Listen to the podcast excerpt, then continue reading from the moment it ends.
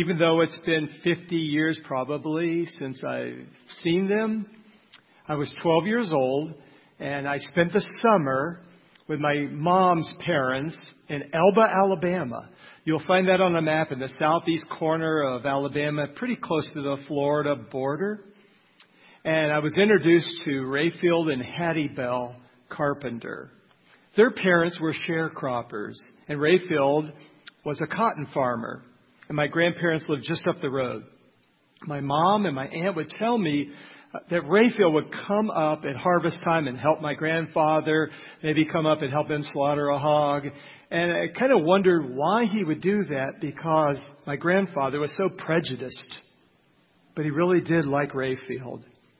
I guess he liked him because Rayfield was a kind person and overlooked my grandfather's awful wrong thinking. But my grandmother absolutely adored Hattie Bell they would get together often and they, they would cook and do laundry together and just talk. And after my grandfather died, Hattie Bell would always come up and help my grandmother with wash and, and various chores. The Carpenters had 12 children that grew up in this little tiny rundown shack, just like you might see in, in pictures. They were poor, but I remember that the children who were still living in the home were very happy and joyful and smiling, and I played with them a few times. And mom told me that 11 of those children grew up, they were, they were educated, they were successful in life, and the 12th, the youngest, had special needs, and so she lived in the home with her parents until their death. Mom said that all of the children were Christians. So we're celebrating motherhood today, and so I wanted to give that tribute to Hattie Bell Carpenter and that family because they did it right. The family in America is in trouble. And while there are many strong families in this country and many in this church, there are many others who are hurting. But there's hope. Marriage, children, and family are God's ideas. So I'm optimistic because I know that God wants to preserve what he created, the family unit. It says in Genesis 1:28, and God blessed them. And God said to them, the first family, our parents, Adam and Eve, be fruitful and multiply and fill the earth and subdue it and have dominion over the fish of the sea and over the birds of the heavens and over every living thing that moves on the earth. So God just finished creating our first parents and He gave them, here in this verse, the first commandment given to human beings to be fruitful and multiply and fill the earth. And I would venture a guess to say that is the one command that human beings have done pretty good job at. There are about 8 billion people in the earth right now. So start a family. Have kids. While that's not God's will for everyone, it is for most. But before God spoke about government law, religion, health, work, even sports, God talked about the family.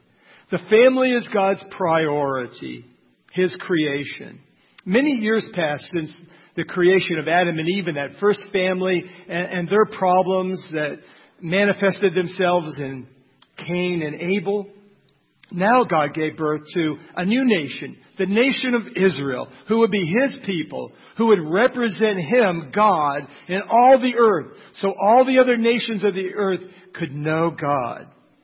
So this people, God's people, were camped just outside the promised land. They were ready to go into the land and live in the land that God had given them. Before they would be able to settle in, they would have to fight the current inhabitants of the land, the Canaanites, who were a very ungodly and evil people who sacrificed their own children to demons. God had promised their forefathers, Abraham, Isaac, and Jacob, that he would give this land to their descendants, and he did.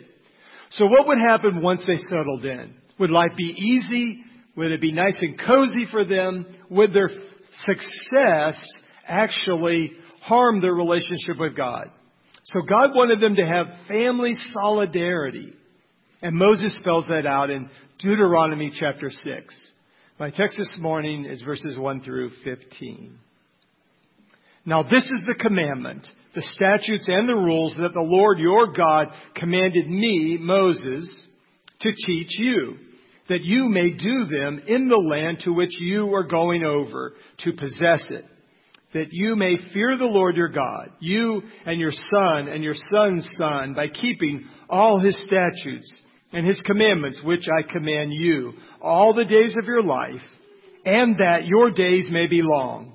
Hear therefore, O Israel, and be careful to do them, that it may go well with you, and that you may multiply greatly as the Lord, the God of your fathers, has promised you, in a land flowing with milk and honey. Hear, O Israel, the Lord our God, the Lord is one. You shall love the Lord your God with all your heart, and with all your soul, and with all your might. And these words that I command you today shall be on your heart.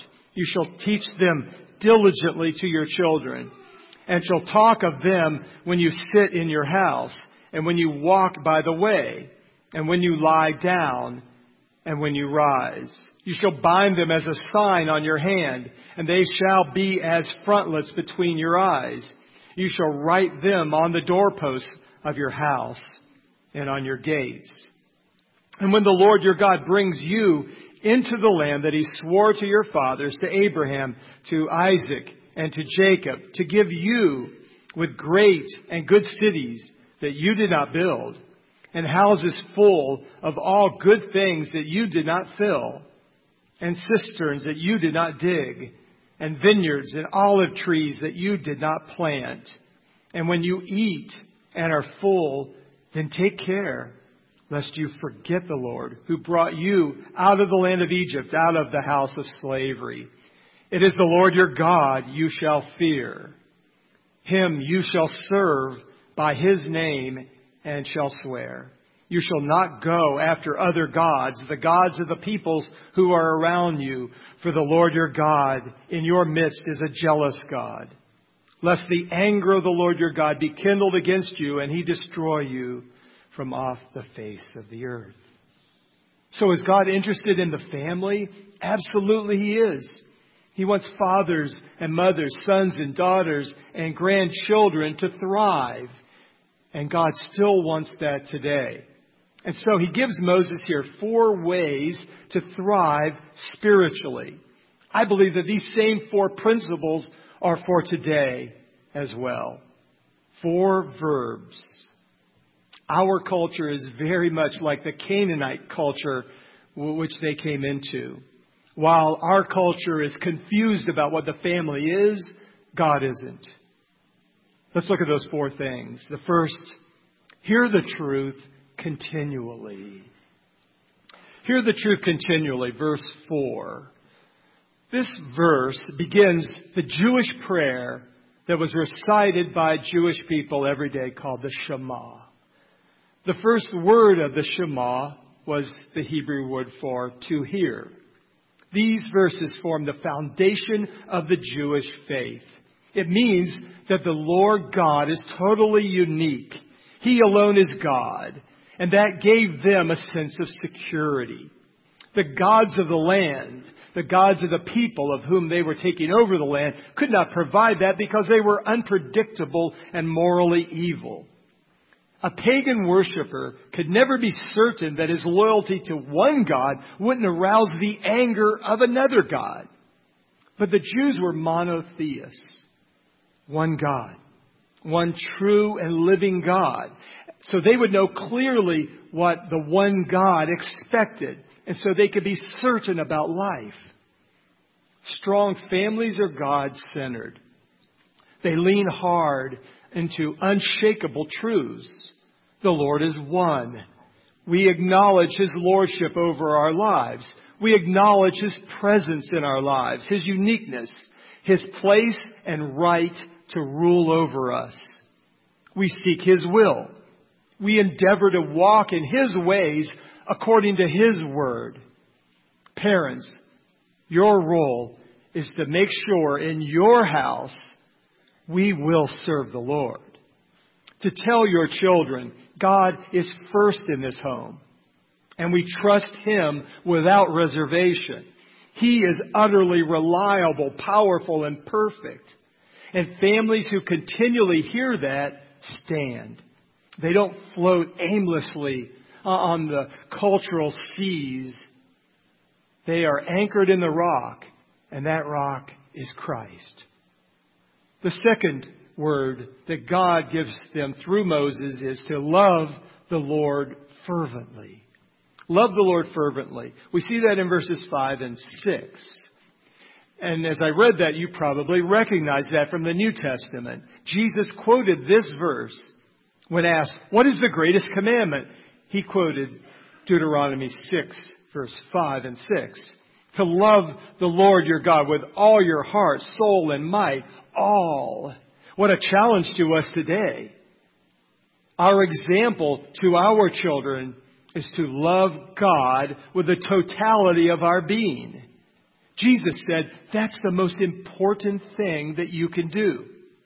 We, we can't be Sunday only variety Christians. Our challenge is to be fervent and unshakable in our faith. I can't just tell my kids, you should love God, and then not demonstrate it. I can't tell my children, be honest if I'm not honest. They'll see the discrepancy of my life and realize I'm a hypocrite. I can't tell them, child, you need to go to church and learn about God if I don't go. We must model the truths that we believe about God. If we love God, they will see it in our lives. I believe that you love your child the best by loving God the most. And then love your spouse second. That will provide a certain and secure environment for your child. Thirdly, teach them diligently. Teach them diligently. Verses 7 through 9. So modeling behavior is the very best way to teach, but we also need to use words too. And that word teach suggests repetition. So repeating stories and facts over and over again to your child. Repetition is the mother of all learning. I need to hear truths many times so it sinks in and I remember it. So start when they are young with the Bible bedtime stories. Use meal times and bedtime again for prayer, to talk with God. Our church buys a subscription to Right Now Media. Everyone in our church could have access to that. It's a library full of Christian material for adults and children. If you don't know anything about this, call the church office and, and get on board with Right Now Media. It'll be a great help to you. Uh, our Sunday school department, Wednesday night, junior church, these are ministries we offer to supplement your important role of teaching your children about God. We're to diligently teach, it uses that phrase. And that Hebrew word for diligent means to sharpen. It implies being aggressive and assertive, cutting off the rough edges of your child. Kids don't learn by osmosis or by accident. Have a plan, parents. Use all life situations and circumstances to teach your child about God. It's absolutely nonsense to say, well, I'm not going to say much to my child about God. I'm going to let them grow up to be an adult and figure it out for themselves. Believe me, the world will have its clutches in your child long before they're an adult. We talk about football or, or what's for supper. Why not talk about spiritual things?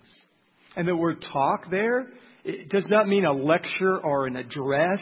It's casual, everyday talk. So I hope you can see by that that more learning about God takes place on Monday through Saturday than it does on Sunday. He says, when you do this, when you do that. Lots of wins in those verses there. So that means all day, during the day, all kinds of different circumstances. Those provide you opportunities to teach your child about God. This is a nice advantage of homeschooling because your kids are right there and you have all these opportunities to teach them about God and Christian schooling as well. God promises a payoff. Listen to Proverbs 6:20 through 23. My son, keep your father's commandment and forsake not your mother's teaching Bind them on your heart always. Tie them around your neck. When you walk, they will lead you. When you lie down, they will watch over you. When you are awake, they will talk with you. For the commandment is a lamp, and the teaching a light, and the reproofs of discipline are the way of life. It's saying that your children will grow up to be responsible adults. They will teach their children the lessons you taught them that they'll be guided when they walk, protected when they sleep. They'll be encouraged when they're awake. Those are the dividends of diligently teaching your children about God. And the fourth thing that Moses mentioned here is to fear the Lord carefully. Fear the Lord carefully, verses 10 through 15. God here promises to take care of his people, but he warns them to not forget about Him. It's easy to forget about God when you're blessed and comfortable and everything's going your way. We become presumptuous and arrogant and entitled and indifferent. Who needs God? I have everything I need. Everything's going my way. How do I prevent that slide? By fearing God, which the book of Proverbs says the fear of the Lord is the beginning of wisdom. When families maintain a healthy fear of God, selfishness and pride diminish. The right fear of God is to be in awe of God's power and holiness, holding Him in the highest regard, worshiping Him, not disobeying Him. Maintaining a healthy fear of God in the home, God will honor you for that. He'll wrap an invisible shield of protection around you, keeping you from Satan's deadliest attacks. That's why he warns them so ardently in verse 14 to not go after the other gods like money and pleasure and power and fame. Strong families remain strong because they fear the Lord. They don't want to disappoint him. While the family is becoming an endangered species, Yours doesn't have to. I encourage you, families, put the Word of God into practice every day in your homes, and God will honor you. Let's pray.